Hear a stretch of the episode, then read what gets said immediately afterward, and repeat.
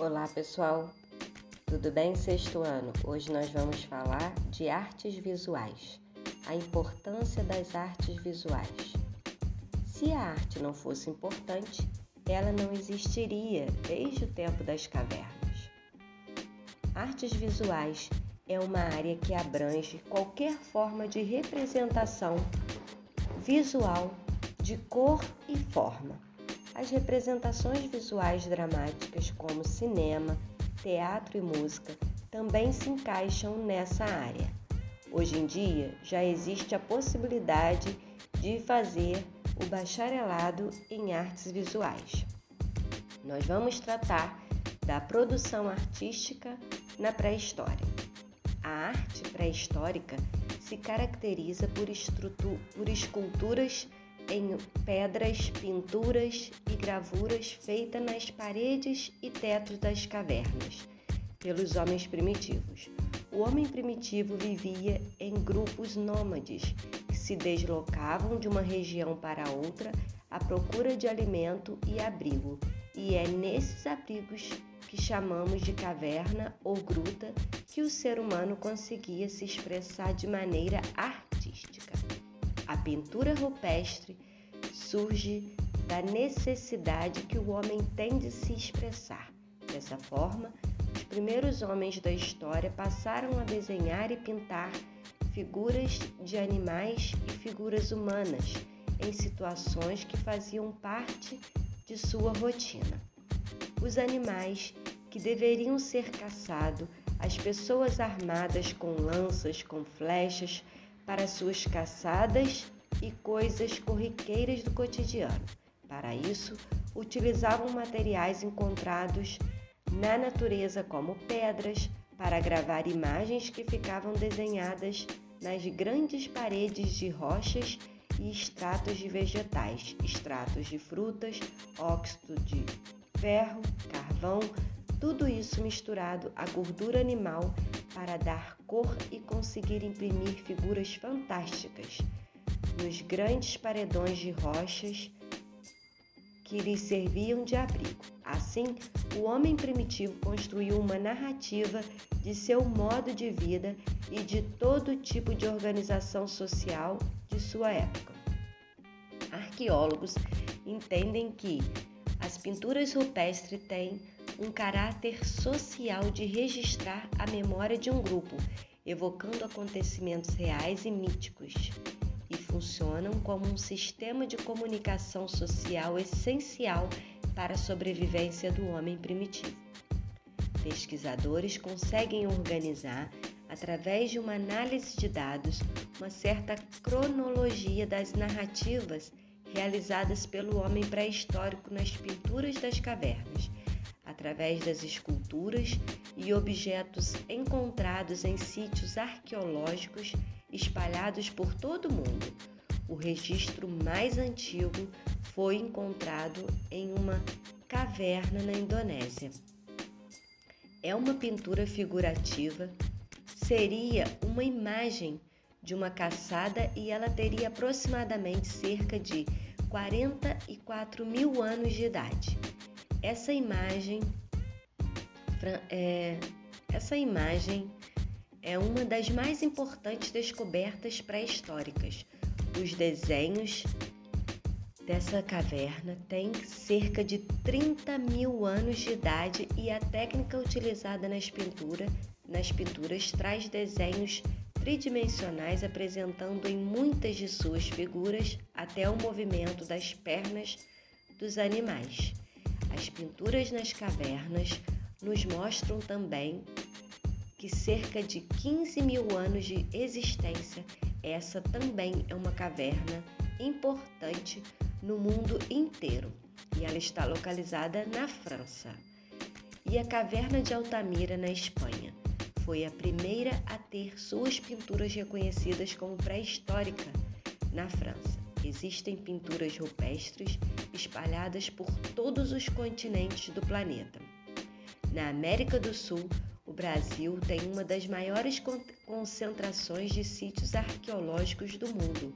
O Parque Nacional Serra da Capivara, no Brasil, localizada no município de São Raimundo Nonato, no estado do Piauí e com muito mais de 900 sítios arqueológicos, o parque traz pinturas com idades aproximadas de 12 mil anos, as mais conhecidas de acordo com a imagem que vocês estão vendo. São as capivaras que deram nome ao local e a cena do beijo, que supostamente trata de uma cena corriqueira de troca de carinho entre duas pessoas. O Parque Nacional da Serra da Capivara é um local de preservação arqueológica onde uma grande riqueza de vestígios que se conservaram durante milênios. O parque abriga também um grande museu a céu aberto, o primeiro museu do homem americano, que está localizado entre belíssimas formações rochosas com diversos achados arqueológicos e pinturas rupestres. Aberto à visitação desde 1991, foi declarado pela Unesco como Patrimônio Cultural da Humanidade. Assim percebemos que o homem primitivo, mesmo sem ter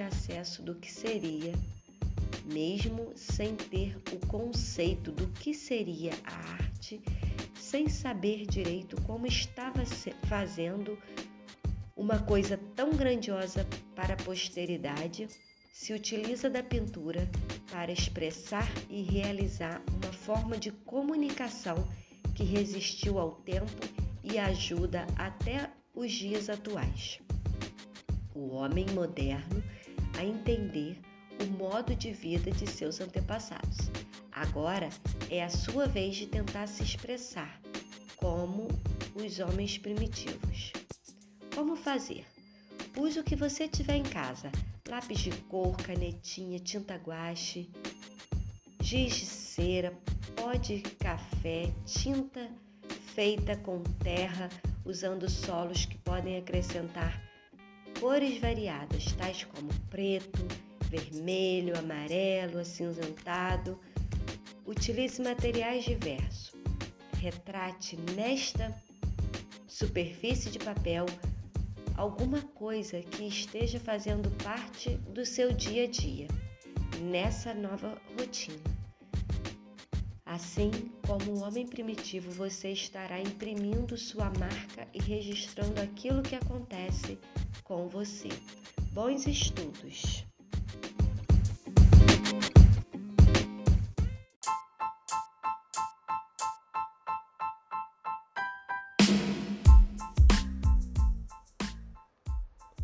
Olá pessoal, bom dia! Vamos ao nosso podcast do dia, tá? Nós vamos falar hoje de arte urbana. Vamos lá? A arte urbana é um tipo de arte encontrada nos espaços urbanos. Manifesta-se por meio de intervenções, performance, grafite, teatro, dentre outras. Essas ações artísticas ocorrem em ambientes públicos e interagem diretamente com os indivíduos. Geralmente, usam como suporte os grandes centros urbanos, onde há intensa circulação de pessoas e diversidade cultural. Na prática, a arte urbana representa o encontro da vida com a arte, pois essa união se dá naturalmente enquanto o ser humano vive e se desloca pela cidade. Continuando aí, eu gostaria que vocês observassem, tá? A Escadaria, lá do Rio de Janeiro, uma obra de Jorge Celaron, inaugurada em 2013, tá? Essa é uma obra muito importante, muito visitada, e é uma arte urbana. Eles fizeram toda uma arte nessa escadaria, né? E qual foi a origem da arte urbana? Esse tipo de expressão artística está espalhada por todo o mundo. Surgiu nos Estados Unidos na década de 70 e tem um caráter dinâmico e passageiro. Então, normalmente é associada à fotografia, que permite seu registro duradouro. Aí também nós temos, né, um outro exemplo de arte urbana quando começou a despontar nos Estados Unidos, né? Um desenho aí no trem, né? E aí nós vamos continuando, né? No entanto, estudiosos afirmam que essa arte remete a períodos da antiguidade. Os povos gregos e romanos já transmitiam mensagens pelas ruas da cidade através de desenhos. Além disso, havia muitos artistas nos centros urbanos que se expressavam pela música, teatro e dança. A arte urbana propõe justamente sair dos lugares ditos consagrados, aqueles destinados à exposição e apresentações artísticas, como os teatros, cinemas, bibliotecas e museus, para evidenciar a arte cotidiana espalhada nas ruas. Os temas utilizados pelos artistas de rua são bem diversos. No entanto, muitos trabalhos estão ligados a críticas sociais, políticas e econômicas. É importante analisar o crescimento da arte urbana nos últimos tempos e a forma que passa a ser vista como um valor cultural muito significativo para as minorias que anseiam em se comunicar. Assim, essas manifestações populares permitem o encontro das pessoas com a arte independente. Ainda assim, alguns artistas de rua conseguiram um lugar de destaque e reconhecimento mundial pela mídia, indústria e diversos meios de comunicação de massa. Arte urbana no Brasil. No Brasil, a arte de rua aparece na década de 70, mais precisamente com as obras de grafite nas paredes da cidade de São Paulo. Curiosamente, surgiu numa época conturbada da história do país, com a ditadura militar. Exemplos de arte urbana. Diversas técnicas são utilizadas pelos artistas de rua. Embora a intervenção grafite seja a mais conhecida, segue abaixo alguns exemplos de arte urbana. Nessa primeira foto aí nós temos, né, um grafite que foi desenhado no muro, tá bom? Não era nada disso, olha. E aí alguém chutando o outro, não é?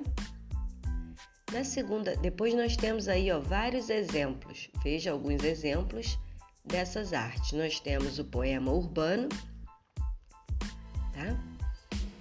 Que na verdade é uma importante crítica social, né? Em casa de menino de rua, o último dormir apaga a luz, né? Aí tem aí, na verdade, é um poema escrito num muro, tá? É um poema escrito pelo escritor urbano Giovanni Baffo, tá? Depois, no segundo quadrinho aí, nós temos a arte em adesivos, tá? Que costuma ser colocada em placas de rua. Outro tipo de arte também, que é a arte contemporânea, que são os cartazes lambe-lambe, que são cartazes artísticos colados nas ruas, né, das cidades. Geralmente eles escolhem um muro que está muito deteriorado para poder então colar esses cartazes, tá? Temos também as estátuas vivas, é uma linguagem verbal ou não verbal, né? Essas estátuas vivas são artistas que permanecem a maior parte do tempo imóveis. Se vocês forem ao centro do Rio, na cidade de Petrópolis também, ali perto do Correio, aparece muito, ali perto da loja americana. Tem muitos artistas, tá? Que são estátuas vivas. E eles ficam durante horas e horas numa mesma posição. Temos também apresentações de rua, né? Que são apresentações circenses realizadas em praças. E por fim, nós temos instalações artísticas. Essas instalações artísticas é do espanhol Francisco Távoro, né? Nas ruas de Barcelona, na Espanha. Esse tipo de instalação artística aqui não é muito vista por aqui na nossa região, tá bom? Aí depois nós temos, ó, se você sabe, se você não sabe, pichação e grafite são pinturas feitas com tintas spray ou de latas. Ambas são manifestações que nasceram no século XX dentro de uma produção, porém no grafite o artista possui autorização do proprietário do imóvel ou muro e a arte é de comum acordo entre os dois. Na pichação, a pessoa faz sem autorização, de forma unilateral, como forma de repúdio, de vandalismo. Portanto, uma é mais aceita que a outra. A palavra grafite deriva do italiano grafito. Usualmente é conceituado como inscrição ou desenho de épocas antigas, toscamente riscado à ponta ou a carvão, em rochas, paredes, vasos, etc. O grafismo seria um desenho ou imagem. No dicionário Aurélio, pichação possui caráter político. Escrito em muro de via pública, é associado à palavra, mas na prática nem toda pichação busca transmitir uma mensagem política. Nós temos aí uma figura rupestre, né? Muito antiga, é uma arte da pré-história, né? Que diz assim, ó, homem da caverna, artista ou pichador? Nenhuma coisa, nem outra. A pintura, a sua pintura significava sobrevivência. Ele acreditava que ao desenhar um bisonte ou bisão na parede das cavernas, ao sair para caçar, ele iria buscar o animal, pois já o havia aprisionado nas paredes da caverna. Os desenhos para ele era uma grande magia, a certeza de sair para caçar e trazer aquele animal. Eles utilizavam carvão, penas ou mesmo os dedos como pincéis e para produzir cores usavam sangue animal, gordura, pedras, urucum e pigmentos de plantas. Agora é a sua vez. Vamos à nossa atividade? Na letra A diz assim, qual o conceito de grafite? E qual é o conceito de pichação? Elas são a mesma coisa? Sim ou não? Volte ao texto e procure as informações. Na letra C, qual a diferença entre pichação e grafite na prática? Letra C, porque os homens da pré-história desenhavam os animais nas paredes das cavernas antes de sair para caçar. Qual era a intenção desses homens das cavernas? Agora é a sua vez. Vamos aos exercícios, façam com bastante capricho, não deixem de responder todas as questões. Caso tenham dúvidas, podem perguntar no privado. Bons estudos e um grande abraço.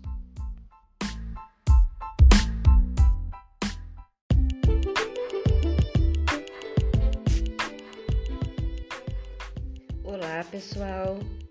Bom dia! E aí, hoje nós vamos falar um pouquinho sobre a xilogravura, da expressão popular à acadêmica. Você sabe o que é xilogravura? Você já ouviu falar em xilogravura? No Brasil, o termo arte popular tem sido atribuído à produção artística de pessoas que nunca frequentaram escolas especializadas de artes, mas que produzem obras com esculturas, gravuras, pinturas, literatura, entre outros, com relevante valor estético e artístico. A arte popular pernambucana é formada pela herança cultural dos povos que participaram do processo de colonização do Brasil. Índios, africanos, europeus deixaram muitos elementos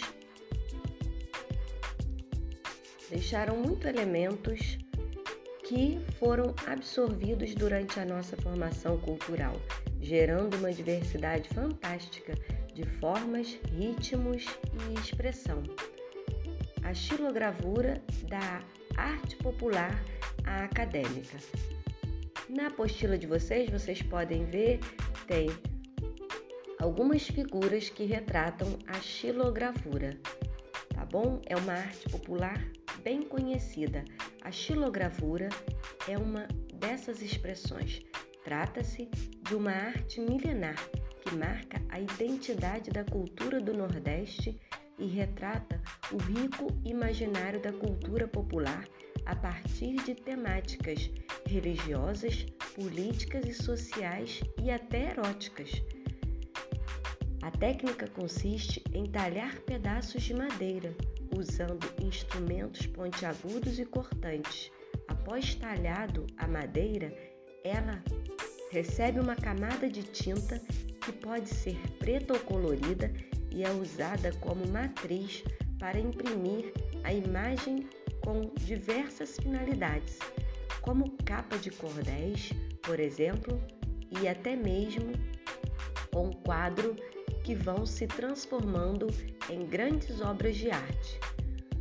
Como maior representante da xilogravura pernambucana dentro da arte popular, como vocês podem ver na imagem, temos José Francisco Borges, mais conhecido como J. Borges, nascido na cidade de Bezerros em 1935. É o artista pernambucano que mais representa a xilogravura. Em 1964, começou a escrever folhetos e a fazer xilogravura para capas de seus cordéis. Em sua obra, retrata o cotidiano dos sertanejos, o amor, a religiosidade, enfim, todo o universo da cultura do povo nordestino. Xilogravura de J. Borges. Ele foi o maior xilogravurista de Pernambuco. Começou a produzir cordéis e xilogravuras em 1964. Sua obra retrata o cotidiano e o imaginário do povo sertanejo e tem importância fundamental para a arte pernambucana. Inicialmente, a xilogravura é feita em preto e branco. A imagem que vocês estão vendo traz duas obras de J. Borges, que introduziu a cor no seu trabalho. Aqui a gente vê a vida no sertão e Lampião no forró do Vale Tudo, duas obras do artista pernambucano. Acompanhem com vocês aí, gente, pois isso que eu estou dizendo tá tudo na apostila de vocês, tá bom? Dando continuidade aí, a xilogravura também, agora, nós vamos falar um pouquinho sobre as obras de J. Borges. Temos o desenho do O Presépio, O Monstro do Sertão e O Forró da Meia-Noite. Xilogravura, da arte popular à acadêmica, J. Borges, 1935. Nós temos aí mais outros três exemplos de xilogravura desse artista J. Borges, que ficou muito conhecido nos anos de 1935. A xilogravura, como forma de expressão que abre diversas possibilidades de criação, também foi explorada em diversos lugares por artistas de formações acadêmicas. Um dos principais artistas da xilogravura dentro da academia, nós temos o grande artista Gilvan Samico. Ele foi gravurista, pintor, desenhista e professor.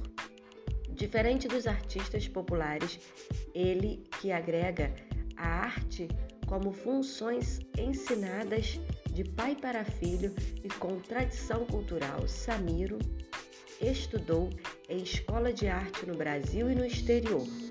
Começou sua carreira através do desenho em 1957 e percorreu um longo caminho até se interessar pela gravura. Foi orientado pelo mestre Ariano Suassuna no início da década de 60, que resolveu buscar na cultura popular elementos que fortalecessem a identidade da sua obra. No início da década de 70, participou junto com Ariano do movimento armorial, dessa maneira aperfeiçoando seu traço, o uso das formas, das cores e dos elementos populares, tornando-se então um dos mais conhecidos e prestigiados gravuristas do Brasil.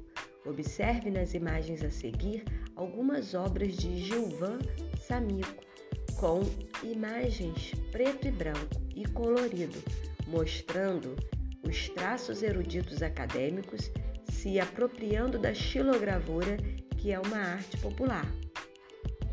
Aqui nós temos então alguns exemplos desse grande xilogravura. Temos então, nesta aula nós vimos dois artistas que seguiram caminhos diferentes, trabalhando com a mesma expressão artística, a xilogravura. Com isso, podemos entender que mesmo a xilogravura, sendo expressão da arte popular, ela também pode ser concebida e produzida em meio acadêmico. Espero que aproveitem o material e que se encantem pelas imagens apresentadas. Caso vocês queiram conhecer um pouco mais, pesquise na internet, tem muitas obras de xilogravura. Tudo bem? Vamos à nossa proposta de atividade. Número 1, defina xilogravura. Cite dois artistas importantes que fizeram história com a xilogravura. E por fim, para enriquecer seus conhecimentos, pesquise um pouco mais sobre as diversas xilogravuras. Tenho certeza que você irá se encantar. Existem muitas obras na internet. Seria interessante que vocês assistissem a esse vídeo, como construir sua xilogravura. Para você fazer a sua atividade, vocês devem assistir a esse vídeo no YouTube como sugestão aí da apostila, tá? E mais embaixo tem como uma explicação de como fazer uma xilogravura em isopor. Vocês podem usar bandejinha de frango, tá bom? Ou vocês podem usar um pedaço de papelão, para vocês construírem então a xilogravura de vocês. Vocês podem criar tinta feita com terra. Existem várias pigmentações e cores variadas de solo. Vocês podem usar, fazer uma mistura com água, tá? E aproveitar e fazer a xilogravura de vocês. Aproveitem esse espaço em branco que vocês têm na apostila para vocês criarem o desenho. Ele vale nota. Espero que vocês façam com bastante carinho, tá bom? A xilogravura de vocês. Caso tenham dúvidas, entrem em contato no privado. Não deixem de assistir aos vídeos como tutoriais para que você consiga fazer um excelente trabalho. Bons estudos!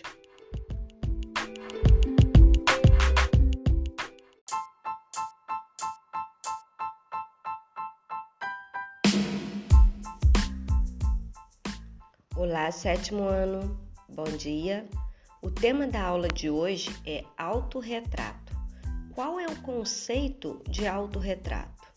Um autorretrato é um retrato, uma imagem que o artista se faz de si mesmo, muito usado na pintura, na literatura ou na escultura.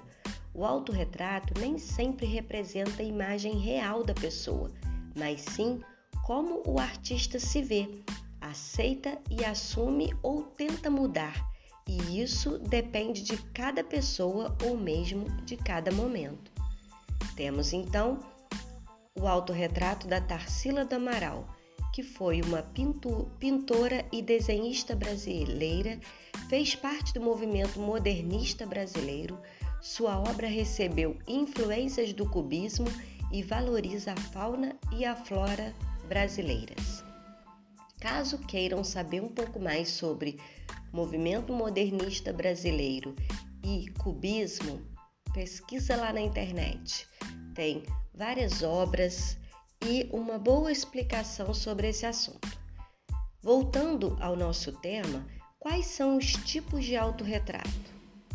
Pinturas, fotografias, técnica mista, o uso de esboços, carvões, colagens e fotografias misturados com tintas e outros meios de comunicação fornecem versões diferentes de autorretratos e símbolos. Temos também o autorretrato do Cândido Portinari, um dos principais pintores do modernismo brasileiro. Sua pintura tem caráter realista, se concentra na técnica social e na busca de exprimir a terra brasileira. As suas obras estavam todas voltadas para a questão da terra brasileira, questões ligadas à terra brasileira, tá? Como questões sociais, retratar e revelar a beleza, né, e a natureza, a terra brasileira, de uma forma geral. E qual o objetivo do autorretrato? Consideramos o autorretrato como a forma expressiva da imagem, representação, apresentação, expressão e conhecimento de si para si mesmo. O indivíduo, ao se autorretratar, organizou seus pensamentos, seus sentimentos, com o objetivo de dar significado à sua imagem.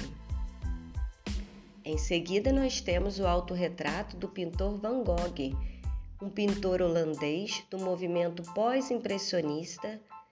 Suas obras abrangem paisagens, naturezas mortas, retratos e autorretratos. Mas bem, qual a diferença entre retrato e autorretrato? No caso, podemos afirmar que o retrato é uma expressão de algo feito por um pintor, fotógrafo ou artista. Já o autorretrato é quando esse mesmo artista faz uma obra de si mesmo. Qual a diferença entre os autorretratos em pinturas e esculturas e as fotografias? Podemos afirmar que o retrato é uma expressão de algo feito por um pintor, fotógrafo ou artista. Já o autorretrato é quando esse mesmo artista faz uma obra de si mesmo. Em seguida, nós temos aí um autorretrato do Pablo Picasso, que foi um pintor espanhol, um dos criadores do cubismo, um dos mais importantes movimentos de vanguarda artística do século XX. E selfie? Qual é o conceito de selfie? O que diferencia selfie de autorretrato? O conceito de selfie difere de autorretrato, pois é mais abrangente, ou seja, enquanto o autorretrato tem o objetivo de captar uma imagem em que apenas e somente o próprio autor é o retratado, na selfie, além de obter uma imagem própria, podemos captar juntamente a imagem de outras pessoas. A moda das selfies está, obviamente, ligada à evolução dos smartphones, que possibilitaram todo um novo mundo para a fotografia. Antigamente, se formos olhar aí nas casas dos nossos avós, nós temos então não fotografia, mas quadros pintados. Antes não existia fotografia. Eram fotos, né? Na verdade, pintadas, pinturas. Se você for fazer uma pesquisa aí nos documentos históricos da família, é bem provável que você ache um desenho pintado dos seus avós, dos seus antepassados. Continuando a nossa pesquisa, o pintor e gravador muito famoso Van Gogh chegou à obsessão de fazer quase uma centena de autorretratos. Fazer selfies tem se tornado um hábito cotidiano entre crianças, adolescentes e adultos. A moda é ser modelo e autor da própria fotografia e postar em redes sociais. O desafio da arte de hoje é: construa seu autorretrato e faça uma lista com suas características. Capriche!